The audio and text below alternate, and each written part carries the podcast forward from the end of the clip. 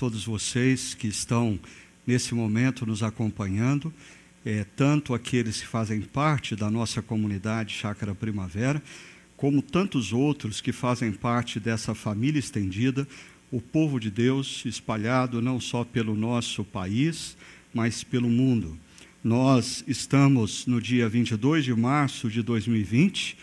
Esse mês de março, no contexto da nossa comunidade, nós havíamos nos preparado para comemorarmos os nossos 19 anos ah, de vida como comunidade.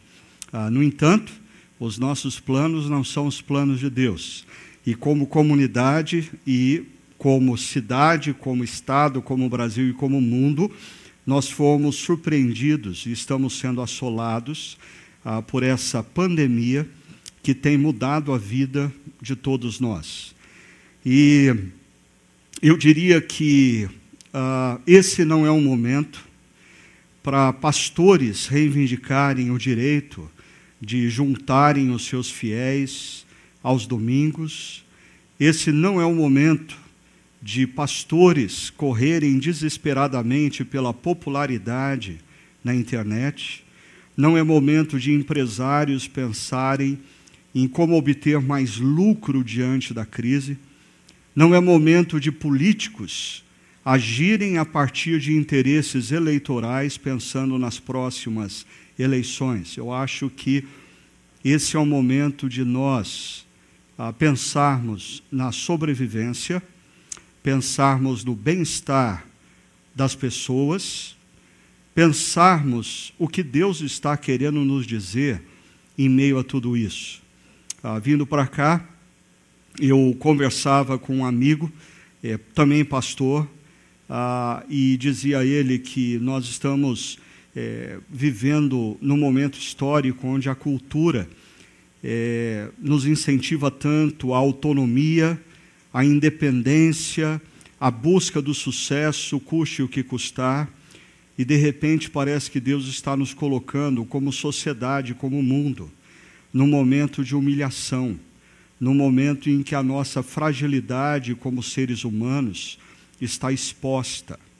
Ah, eu acho que esse é o momento para nós é, refletirmos mais, redescobrirmos alguns valores, como o próprio descanso, como o próprio, a própria limitação, como a nossa responsabilidade para com aqueles que nos cercam. E eu acho que esse é o momento de nós orarmos a todo tempo como igreja de Jesus na história, pedindo para que Deus tenha misericórdia, não apenas das nossas vidas e famílias, mas também dos nossos vizinhos e parentes, dos nossos amigos de trabalho, da nossa cidade, do nosso estado, do nosso país, do nosso mundo. Como comunidade Chácara Primavera, diante dessa crise, nós tomamos algumas providências. A primeira delas, e você está usufruindo disso, é que os nossos encontros de adoração e reflexão, eles passaram a ser 100% online, ah, e nós optamos por todo domingo às 10 horas da manhã termos essa transmissão ao vivo. Ah, algumas pessoas até sugeriram por que não gravar no meio da semana, a nossa qualidade pode se tornar melhor, mas eu confesso para vocês, eu não sei se é um problema da minha idade como pastor ah, ou se é uma questão teológica mesmo. Eu creio que existe algo místico no momento em que o povo de Deus se reúne ah, na história, no mesmo tempo nós podemos não estar nesse exato momento reunidos geograficamente, mas nós estamos reunidos e unidos num momento de adoração a Deus, de intercessão pela nossa nação e de reflexão na palavra de Deus. Por isso, se você não pode participar às 10 horas da manhã, a partir das 13 horas nas redes sociais, nós estamos dispondo o link para que você tenha acesso o momento que você quiser e até mesmo compartilhar com seus amigos e parentes. No entanto, nós queremos preservar, enquanto for possível, esse momento em que nós nos reunimos juntos para adorarmos a Deus e refletirmos na Sua palavra e intercedermos pela nossa nação. Paralelamente a isso, como o pastor Juliano já colocou no momento dos nossos avisos, nós estamos oferecendo às famílias o material ah, para crianças e adolescentes que você pode encontrar no site chacra.org online. Ali, deixa eu mostrar esse site para você, porque eu acho que algumas pessoas da nossa comunidade talvez ainda não estejam inteiradas do que está acontecendo. Veja só, nós estamos participando desse momento aqui, que são os encontros de reflexão e adoração, e você pode acessar o material das crianças aqui e o material para os adolescentes nesse espaço. No entanto, o serviço que nós queremos prestar à nossa comunidade não para por aí. Veja só, nós estamos ah, oferecendo todas as terças, quartas e quintas-feiras, às 18, às 20 às 22 horas, a oportunidade de você se unir a um desses grupos pequenos virtuais. São nove possibilidades. Essa semana nós tivemos a surpresa de reunirmos mais pessoas do que normalmente nós reunimos presencialmente. Há mais de 600 acessos a isso, pensando que talvez, em alguns casos, nós tenhamos duas ou três pessoas através do mesmo acesso. Nós reunimos aí de 800 a mil pessoas nos nossos grupos pequenos da nossa comunidade. Ah, mas volte aqui ao site e perceba mais duas coisas que eu queria destacar para vocês. Ah, uma preocupação da nossa comunidade nesse momento diz respeito ao cuidado pastoral. E você pode ter aconselhamento através de uma plataforma digital com os nossos pastores acessando o nosso site aqui. Ah, nós estamos muito preocupados como pastores ah, com você e a sua família. E nós vamos, durante todo esse período, estarmos a, a, a, procurando manter contato e orando por você, pelos seus familiares, mas você pode recorrer a um dos nossos pastores através dessa plataforma também. E um último ponto que eu queria destacar aqui no nosso site, uh, chakra.org/online, diz respeito à contribuição financeira. Uh, em meio a essa crise toda, ah, nos preocupam algumas coisas, como ah, igrejas que estão começando ainda ah, e que dependem das nossas contribuições, projetos sociais da nossa cidade que continuam em funcionamento e precisam das nossas contribuições, e a nossa própria comunidade, apesar dos nossos prédios estarem fechados, nós ainda precisamos ah, pagar as contas, os aluguéis e tudo mais. Por isso, Através do nosso site, agora, você pode ah, fazer a sua contribuição financeira, que é um exercício espiritual de devoção a Deus, ah, seja através de boleto bancário, cartão de crédito, ou você pode manter a, a, a forma como você vinha fazendo ah, no débito na sua conta corrente. Ou seja, eu dou graças a Deus porque a nossa comunidade já há muitos anos desenvolve essa prática do exercício da nossa fidelidade a Deus com os nossos dízimos e ofertas, não atrelado a, ao momento presencial. Então, nesse momento, basta você continuar fazendo o que você talvez já vinha fazendo há muito tempo. E ainda, como eu disse no início, eu acho que esse é o momento de nós nos unirmos. Por isso, ah, eu, eu queria dar mais um passo aqui e mais um desafio para a nossa comunidade. A oração pelo Brasil e mundo, todos os dias, ao meio-dia. Ah, interessante que é, a semana, há, há dias atrás, a, a IBAB, que é pastoreada por um amigo pessoal, o pastor Ed René, lançou essa campanha todo dia, meio-dia, a IBAB reunida nesse lugar chamado oração. Eu achei fantástica a ideia. Uh, eu, eu, admiro a maneira como o pessoal da IBAB uh, trabalha de forma criativa. No entanto, uh, eu entrei em contato com o Ed nessa manhã dizendo: Ed, nós estamos vivendo num momento que nós precisamos é, não só mobilizar as nossas igrejas locais, mas nós precisamos mostrar nossa unidade. Talvez Deus esteja convidando a sua própria igreja a um novo momento. Nós estamos muito marcados pelas polarizações, pelas diferenças teológicas, pelas diferenças eclesiológicas. Cada igreja local parece que agora defende uma marca. Nós precisamos nos unir e fazer disso um movimento da igreja de Cristo na cidade, da igreja de Cristo no Brasil. Ah, e foi muito interessante que antes de eu vir para cá, o Ed me mandou uma nova arte. Todo dia, meio-dia, a igreja reunida nesse lugar chamado oração.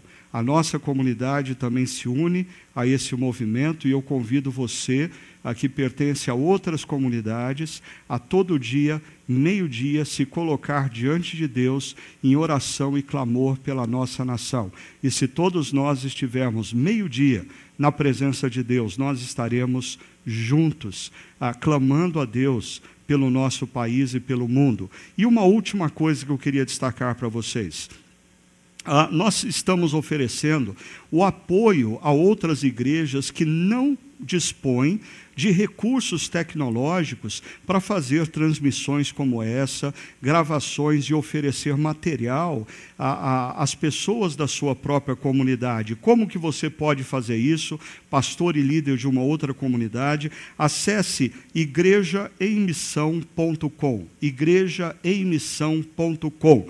Deixa eu mostrar para você o que você vai encontrar ali. Você vai poder conectar a sua comunidade em transmissão online grupos pequenos, material para as crianças e material para os adolescentes. Nós estamos oferecendo todo esse conteúdo para você, mas ah, de uma maneira personalizada, fazendo com que a sua comunidade veja a sua igreja vinculada a esse processo. E eu queria, ah, de antemão, agradecer aos vários pastores e igrejas que já aderiram a esse movimento, porque esse é um exercício de confiança ao oferecer esse conteúdo aos seus membros, aos seus visitantes. Eu agradeço imensamente a, a confiança desses queridos. E ah, você que está aí ah, isolado na sua casa, se em algum momento você se esgotar de ver séries do Netflix ou coisa parecida, ou noticiário falando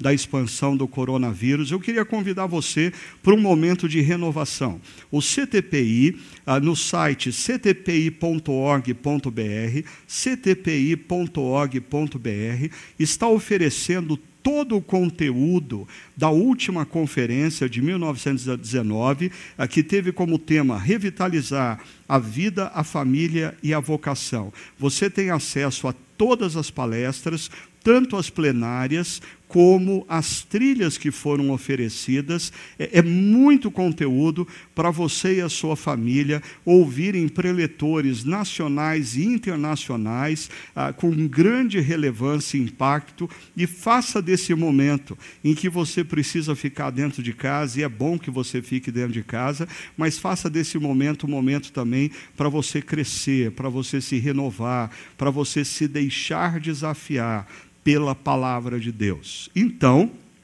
falando em ser desafiado pela palavra de Deus, eu queria conversar com vocês uh, hoje sobre experimente confiar em tempos de adversidade. Uh, e, para tanto, eu queria convidar você a visitar comigo a história que se encontra no segundo livro de Reis, capítulo 4, do verso 1 ao verso 7. Veja só o que diz o texto. Certo dia, a mulher de um dos discípulos dos profetas foi falar a Eliseu: Teu servo, meu marido, morreu, e tu sabes que ele temia o Senhor. Mas agora veio um credor que está querendo levar meus dois filhos como escravos. Ah, deixa eu parar um momento aqui e conversar com você, primeiramente, sobre quem era essa mulher que o texto nos apresenta.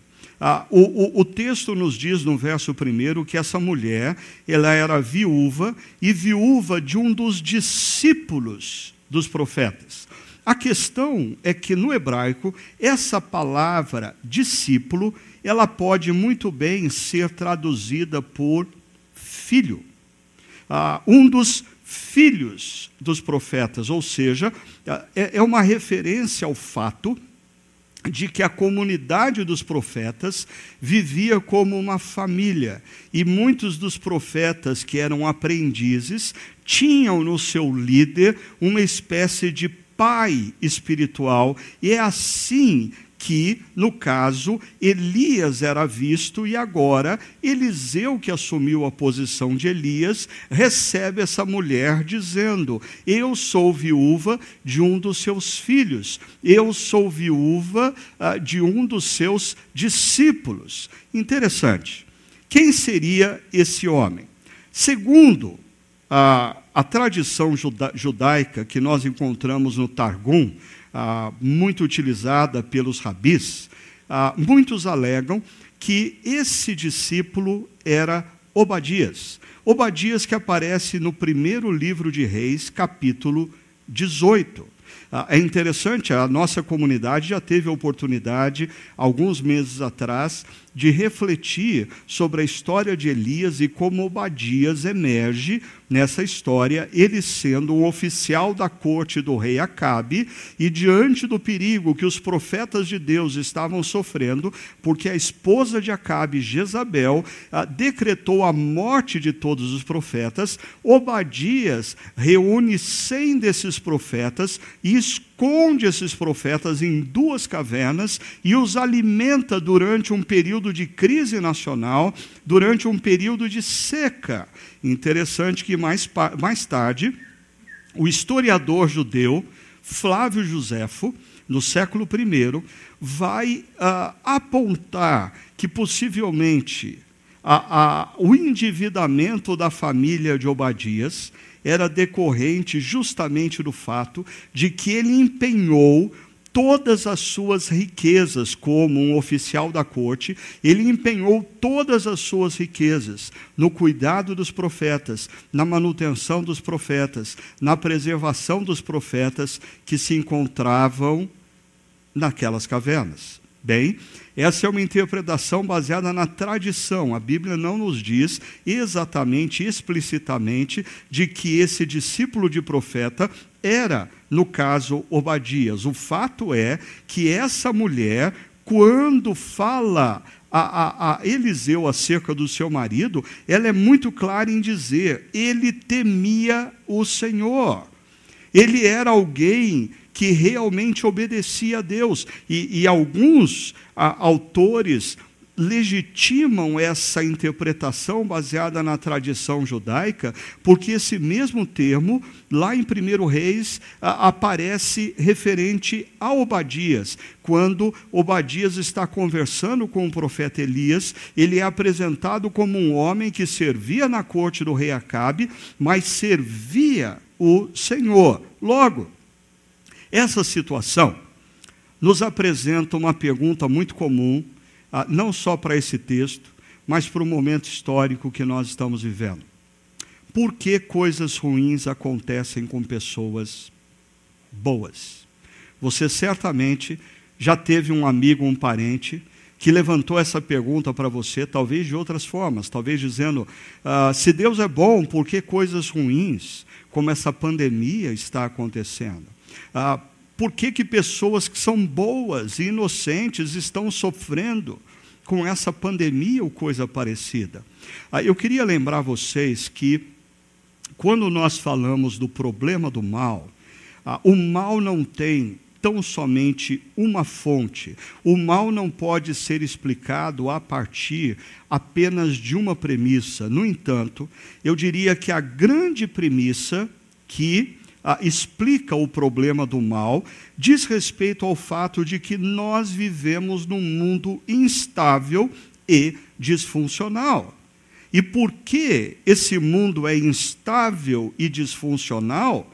Porque os nossos primeiros pais, quando viviam com um Deus Criador que criou o universo em plena perfeição, os nossos primeiros pais optaram por viverem de maneira autônoma, optaram por viverem longe de Deus. E quando os seres humanos rompem com Deus Criador, todo o universo entra em colapso, entra em disfunção. Se o universo continua de alguma maneira nos providenciando condições mínimas de vida, é porque o Deus Criador, no seu imenso poder e providência, ainda nos sustenta, mas nós vivemos num mundo disfuncional, no nosso microcosmos e no nosso macrocosmos. Logo, quando nós conversamos sobre o problema do mal, ah, por exemplo, nessa pandemia que nós estamos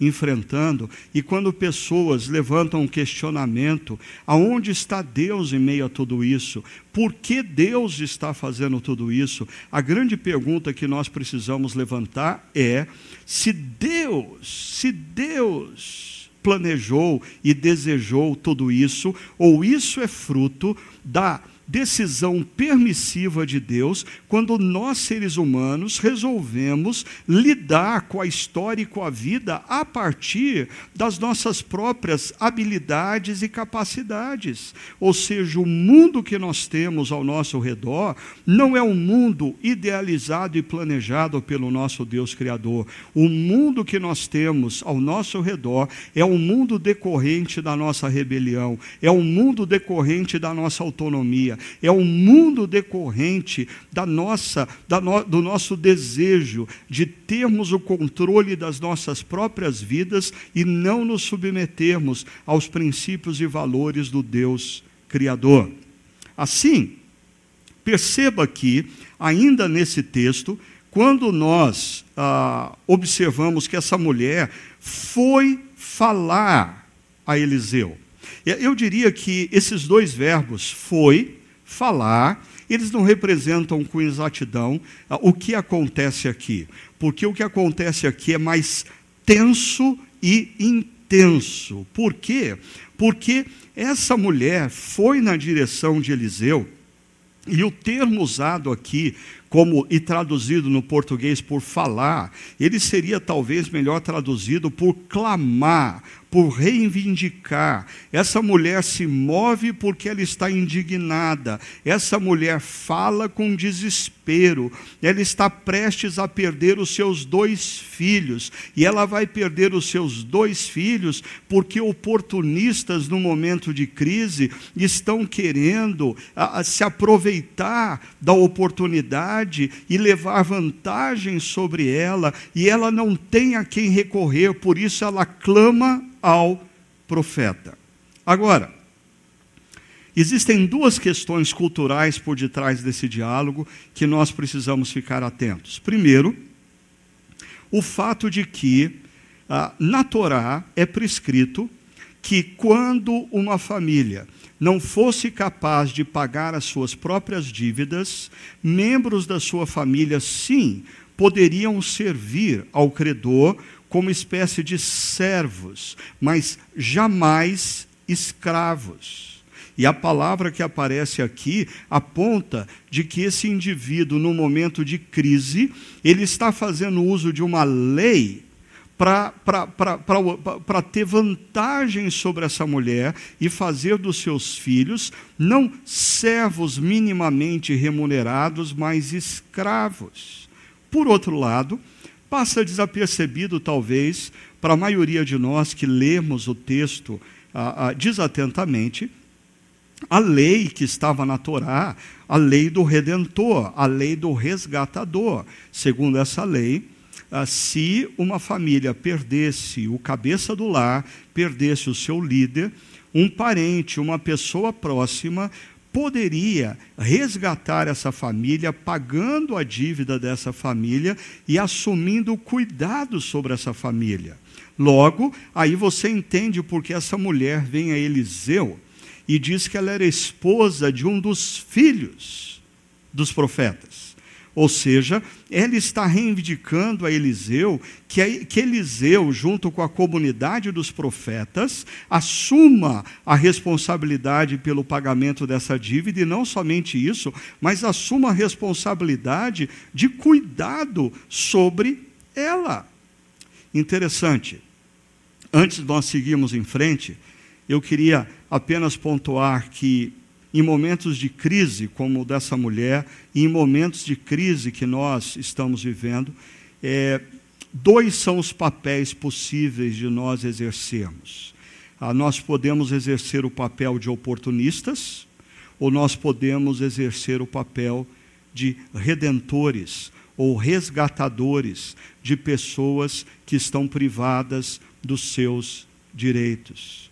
Talvez você, assim como eu, tem assistido constantemente os noticiários e, por exemplo, me assusta ver que em oportunidade, em momentos como esse de crise, existem oportunistas que aumentam preços de produtos, que reivindicam coisas que não são do direito deles, mas muita coisa boa está acontecendo. Por exemplo, essa semana eu recebi a notícia de que o dono de uma rede de farmácias cristão ah, diante da crise, enquanto muitos estabelecimentos, supermercados e farmácias passavam a cobrar mais ah, por um produto como álcool gel, ah, o líder, o dono dessa rede de farmácias, ah, determinou que não, que a sua rede de farmácias iria vender aquele produto ao preço justo e eles não iriam usar desse momento para ter maior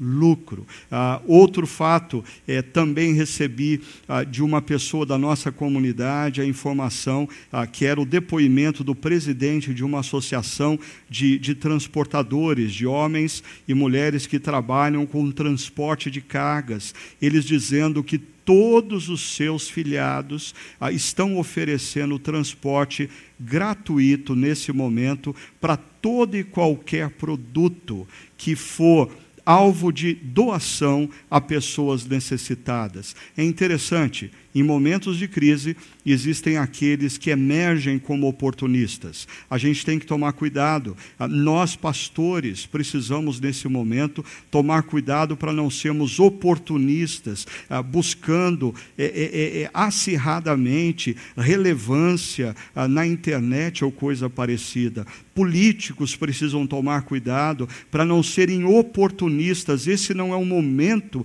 de oportunismos. Empresários precisam tomar tomar cuidado para não serem oportunistas e cristãos precisam olhar para esse momento como uma oportunidade de nós sermos redentores. É interessante ah, o uso da palavra redentor, porque como cristãos nós sabemos que o nosso redentor é Cristo. Mas é interessante como Jesus, quando fala sobre cristãos indo na direção de enfermos, cristãos indo na direção de necessitados, ele usa a expressão que aponta para o fato de que aquelas pessoas vão ver no próprio cristão, discípulo de Cristo, o próprio redentor, que nós estejamos preocupados em atuarmos nesse momento de crise como pessoas e como organização, como redentores e não como oportunistas.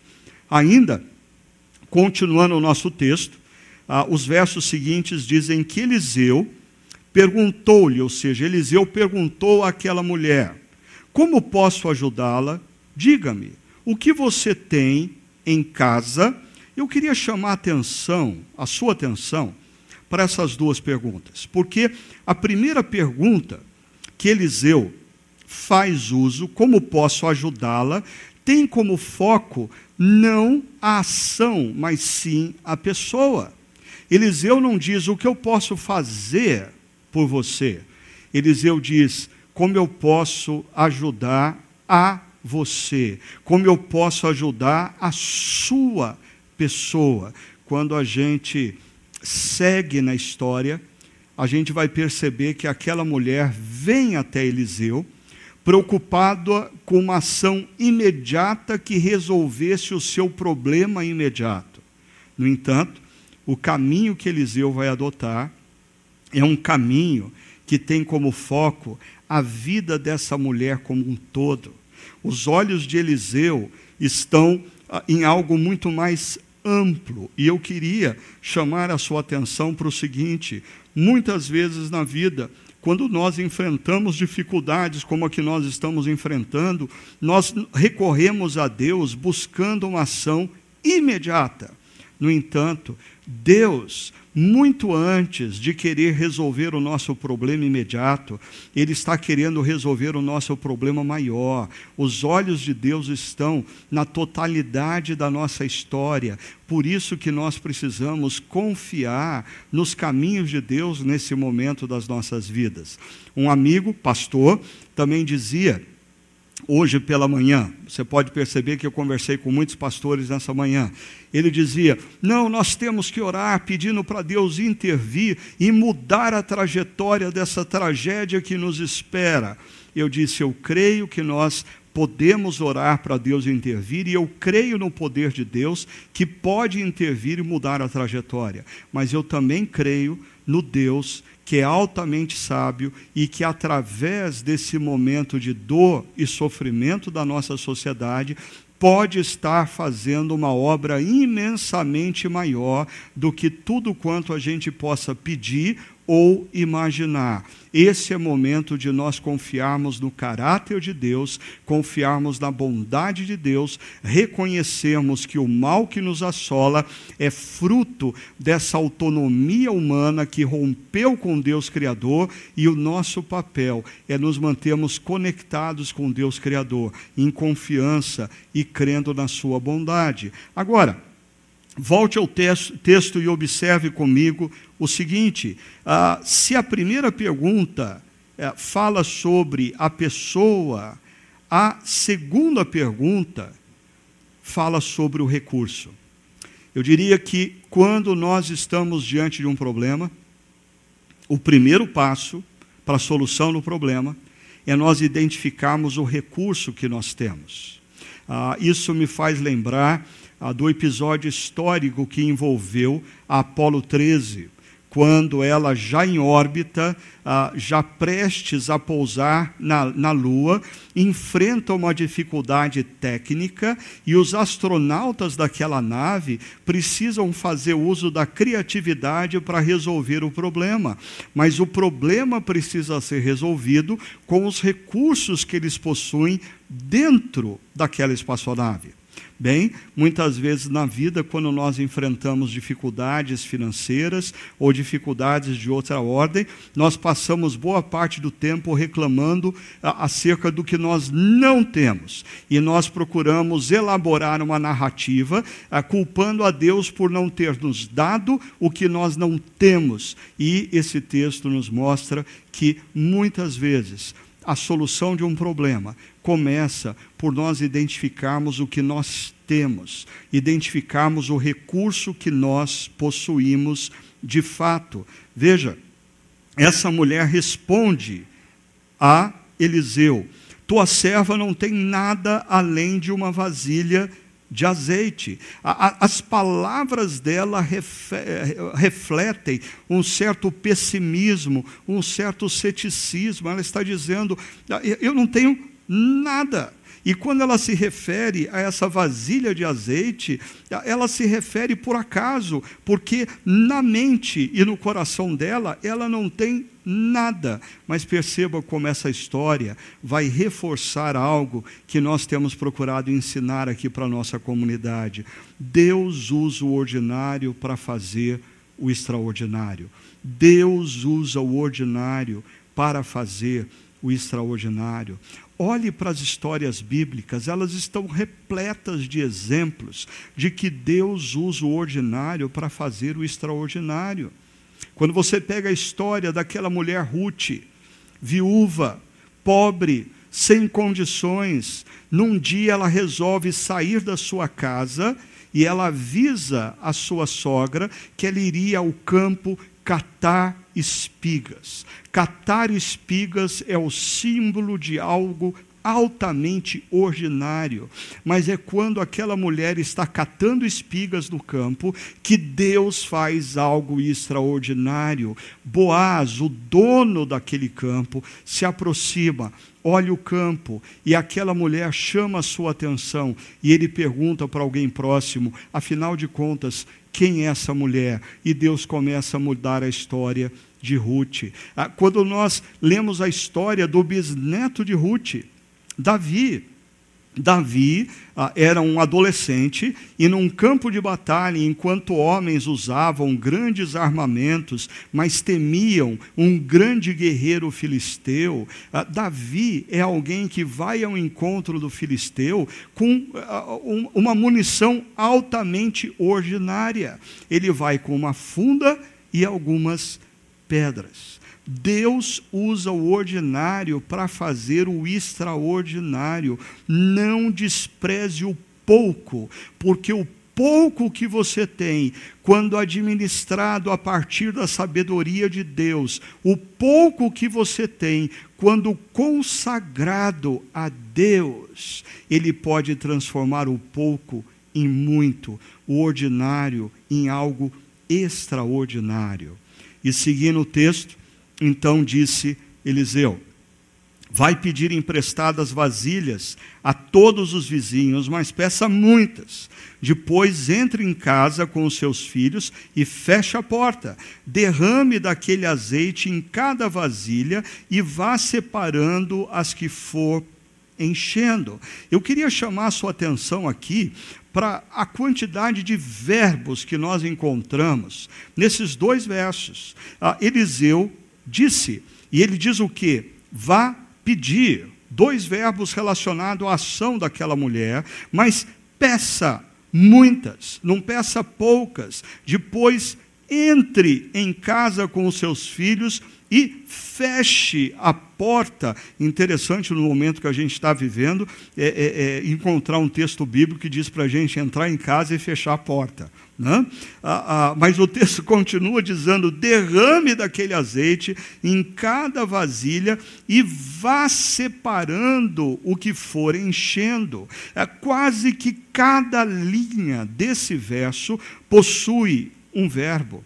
Ah, isso, isso, isso nos aponta para o fato de que Eliseu pede para aquela mulher, ou talvez ordena aquela mulher, proatividade. Mas perceba, não uma proatividade fruto de uma pessoa ansiosa. Eu tenho visto pessoas, em meio à crise que nós estamos vivendo, ah, tendo inúmeras ações, mas ações ah, descoordenadas, fruto da ansiedade. O que Eliseu pede para aquela mulher é que ela faça algo objetivo, que ela tenha ação, que ela tenha proatividade, mas de maneira coordenada. E eu acho que esse verso também resgata para a nossa comunidade, todos aqueles que nos acompanham, um outro conceito que nós temos trabalhado muito com ele, que é o da cocriação. Quando a gente pensa no mundo atual, muitas vezes nós estamos divididos teologicamente entre aqueles que superexaltam a soberania de Deus e confundem a soberania de Deus com fatalismo. Ou seja, não existe nada que a gente possa fazer, ah, porque tudo depende de Deus. O que Deus determinou vai acontecer. Então, eu não preciso ficar em casa, eu posso sair para o shopping center, porque se Deus determinou que eu ah, venha ser acometido por uma enfermidade, não adianta eu ficar em casa. Ah, o outro lado da história são aqueles que colocam toda a responsabilidade das ações e das consequências nos seres humanos, como se não existisse um Deus criador que está acima de tudo e, sobre, de, de, de tudo e de todos. Ah, para mim, a solução disso é nós pensarmos na cocriação. Ou seja, Deus jamais fará aquilo que você pode fazer. Ah, existem coisas que estão ao seu alcance por exemplo, nesse momento de crise, está ao seu alcance se cuidar, está ao seu alcance ficar em casa, está ao seu alcance evitar contato com pessoas, e tudo isso está ao seu alcance e você deve fazê-lo em responsabilidade. Essa é a parte que Deus manda você fazer. É claro que enquanto nós fazemos o ordinário, Deus fará o extraordinário. Líderes políticos precisam tomar decisões, e enquanto eles tomam decisões sérias, Deus vai nos abençoar e vai fazer o extraordinário. Agora, continue o texto e perceba que, depois que a mulher ouviu isso, diz o texto, ela foi embora. E o que ela fez? Ah, perceba, fechou-se em casa com seus filhos e começou a encher as vasilhas que lhes traziam. Ou seja, existem alguns verbos aqui que foram citados por Eliseu, que são repetidos por essa mulher. Por quê? Porque essa mulher está obedecendo o que Eliseu disse. E Eliseu, como profeta, ele é a representação nesse texto da voz de Deus, dos princípios e dos valores de Deus. E aqui eu queria mais uma vez recordar vocês de um outro princípio que nós temos enfatizado ao longo dos anos da nossa comunidade. Quando você lê os textos bíblicos e principalmente aqueles onde Deus se manifesta com grande poder, primeiro nós encontramos a obediência, depois o milagre. Primeiro, o cego vai se lavar, depois o milagre acontece. Inúmeros exemplos. Primeiro, as talhas de, são cheias de água. Ah, depois, o milagre da transformação da água em vinho acontece. Primeiro, a obediência, depois, o milagre. Quantas vezes nós, na vida, queremos primeiro o milagre para depois obedecermos. A lógica em toda a Bíblia é: primeiro obedeça, depois o milagre. E o texto conclui dizendo que ah, quando todas as vasilhas, ah, quando todas as vasilhas estavam cheias, ela disse a um dos filhos: Traga-me mais uma. Mas ele respondeu: Já acabaram. Então o azeite parou de correr. Ou seja, aquela mulher que tinha apenas uma vasilha ah, foi enchendo cada vasilha emprestada e, e, o, e, e, o, azeite foi se multiplicando, multiplicando, multiplicando. Ah, o milagre foi acontecendo. Aquela mulher que antes dizia: ah, Eu só tenho um pote de azeite em casa eu não vou dar conta de viver através desse momento de crise. Ela ouviu a voz de Deus através do profeta, ela procurou obedecer e ser submissa à voz de Deus, e Deus a abençoou e multiplicou o azeite de tal forma que inúmeras vasilhas e potes foram tomados pelo azeite. E aí ela foi e contou o que aconteceu, tudo ao profeta ah, quando eu lia e refletia nesse texto essa semana, eu me lembrei que há duas semanas atrás, quando a gente ainda podia se encontrar pessoalmente, conversar pessoalmente, eu fui procurado por uma pessoa muito querida da nossa comunidade, gente que eu acompanho já há algum tempo, e, e ele disse: Olha, eu não vim aqui para trazer problema, eu vim aqui para contar para você como Deus me abençoou nos últimos anos, e ele tinha, assim, a, a, a, datas precisas, quando nós tivemos eh, conversas há dois, três anos atrás, e ele foi me narrando tudo o que Deus fez na vida dele, ele disse para mim, pastor, eu vim aqui porque eu sei que quando as pessoas estão passando por problemas, elas recorrem a vocês, mas muitas vezes elas não voltam para contar tudo o que Deus fez a partir da palavra dele que ele ministrou através de vocês. Eu agradeci imensamente aquele querido amigo e, e eu percebo que essa mulher fez exatamente o mesmo. Ela, ah, diante do milagre, ela foi e contou ao homem de Deus. Ela foi e disse ao homem de Deus o que havia acontecido. Agora, perceba, ele então diz: vá, vende, venda o azeite e pague as suas dívidas. Bom, eu acho que aqui tem um princípio que o pessoal que lida com administração financeira insiste em dizer para a gente, para a gente não contrair dívidas, e se você tem dívidas, a primeira coisa que você precisa fazer é renegociá-las e pagá-las, e é o que o profeta diz. Primeiro, pague as suas dívidas, mas eu queria chamar a sua atenção para algo maior que acontece nesse texto. Ele diz: E você e os seus filhos ainda poderão a viver do que sobrar. Eu não sei se você se lembra do início da história, mas essa mulher vem ao profeta pedindo o imediato. Existe uma dívida os meus filhos vão ser feitos escravos por causa dessa dívida, e eu preciso que você resolva esse problema. Ah, o que o profeta faz? A coloca num caminho que não era bem o caminho que ela esperava, não era bem o caminho tão imediato como ela imaginava, era um caminho que demandava dela a sensibilidade, confiança e submissão.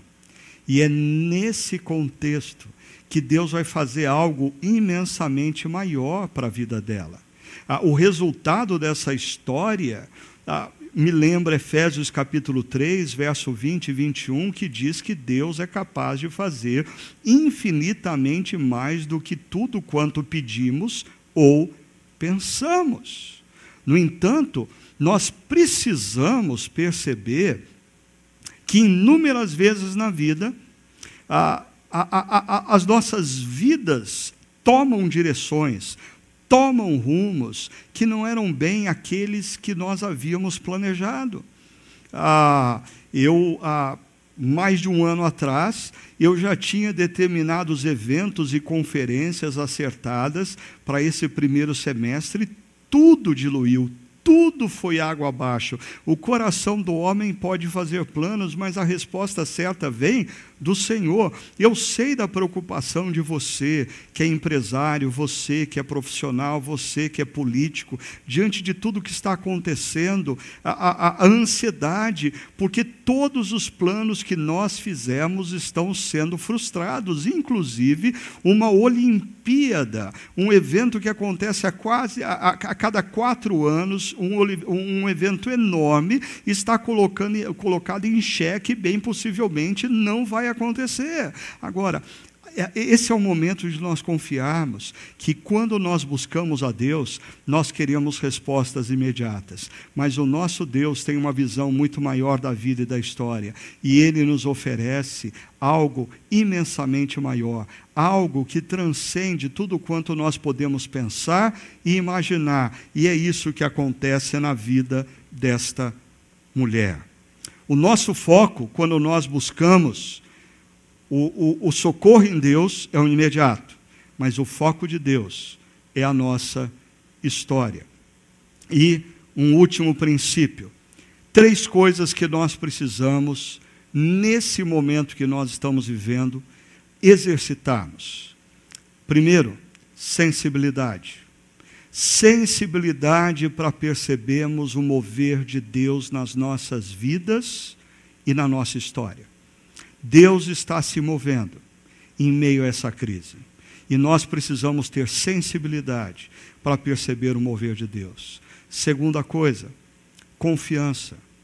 Confiança nos caminhos de Deus. Os nossos caminhos não são os caminhos de Deus, e nós precisamos exercitar nesse momento a nossa confiança nos caminhos de Deus. E a terceira coisa, submissão submissão aos seus valores e princípios. Submissão aos seus valores e princípios que farão de cada um de nós, como cristãos, não oportunistas, mas redentores. Redentores dos nossos pais, dos nossos avós, dos nossos familiares, dos nossos amigos, redentores de uma sociedade ansiosa, amedrontada por tudo que está acontecendo. Que o Senhor, na medida em que reconhecemos Ele nos nossos caminhos, confiamos no seu caráter e nos submetemos aos seus valores. Faça de cada um de nós redentores. Eu queria concluir convidando você a, a, a pensar em três perguntas. A, a primeira delas é: nós vamos ser, nesse contexto, oportunistas ou redentores? Ah, pense como você pode ser um redentor, como você pode, mesmo à distância, servir pessoas, se comunicar com pessoas, encorajar pessoas, usar os seus recursos financeiros e materiais para abençoar pessoas. Ah, Ricardo, mas esse é o momento da gente reter o que a gente tem. Não, essa é a lógica daquele que não confia de que Deus está acima de tudo e de todos. Deus é o Deus que multiplica o azeite. Compartilhe o que você tem com aquele que não tem e creia que é Deus quem cuida de você e não o seu azeite, o seu recurso financeiro que cuida de você. Ainda ah, nós vamos viver com os olhos no ordinário ou extraordinário. Tem gente orando a Deus pedindo o extraordinário, quando eu diria que nós precisamos crer num Deus que faz o extraordinário. Mas os nossos olhos e as nossas ações precisam estar voltadas para o que é ordinário. Ah, faça o que está ao seu alcance, tanto para o cuidado seu e da sua família, como para abençoar e servir outras pessoas. E a última pergunta que eu coloco para vocês. A, a, sua oração tem estado, foca, tem estado focado no imediato, no agora, ou na confiança de que Deus está fazendo uma obra infinitamente maior do que nós possamos, nesse momento, pensar ou imaginar. O meu desafio para você, ao longo dessa semana, lembre-se, todo dia, meio-dia, nós estaremos reunidos orando pelo nosso país e pelo mundo. Segunda coisa, terça, quarta e quinta, às 18, 20 e 22 horas, nós estaremos reunidos em grupos pequenos, em comunhão, em reflexão e ajuda a nossa comunidade estará atenta e pronta para te servir através dos nossos pastores.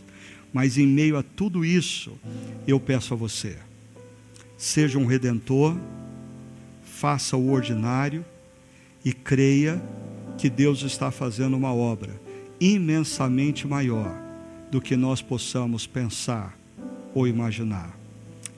Deus abençoe a sua vida. Ore nesse momento ao Senhor através dessa canção.